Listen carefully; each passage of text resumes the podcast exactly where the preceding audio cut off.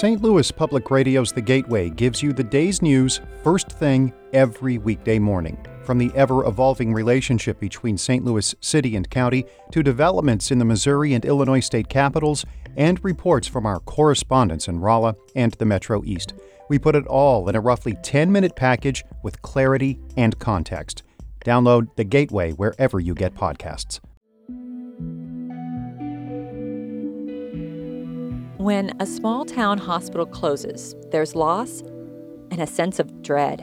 I don't understand how they can just so blatantly close the hospital. Where's the humanity? What are people like us supposed to do? Now, there's no mercy. Nothing's ever been easy in healthcare. The Catholic nuns who spent their lives caring for patients, they're gone too. If we have no money, the doors close. Doors are closing across the country. I'm Sarah Jane Tribble.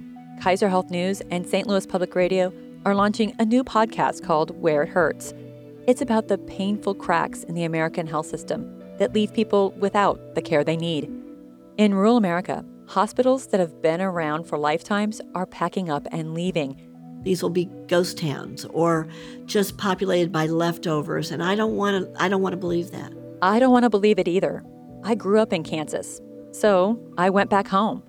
And I spent more than a year listening to the people left behind. Initially, I cried a lot. You cried a lot because you were losing your job. Yes, And and I was going to have a baby. In a small community, we don't just know our nurses, we're friends with our nurses. We always felt come hell or high water, you're going to be with us. We used to go there for my brother because he had asthma. You need to feel like you're safe and could be taken care of. season one is about what happens after a hospital closes and surviving the best way you know how. Subscribe now. Where It Hurts is coming in fall 2020.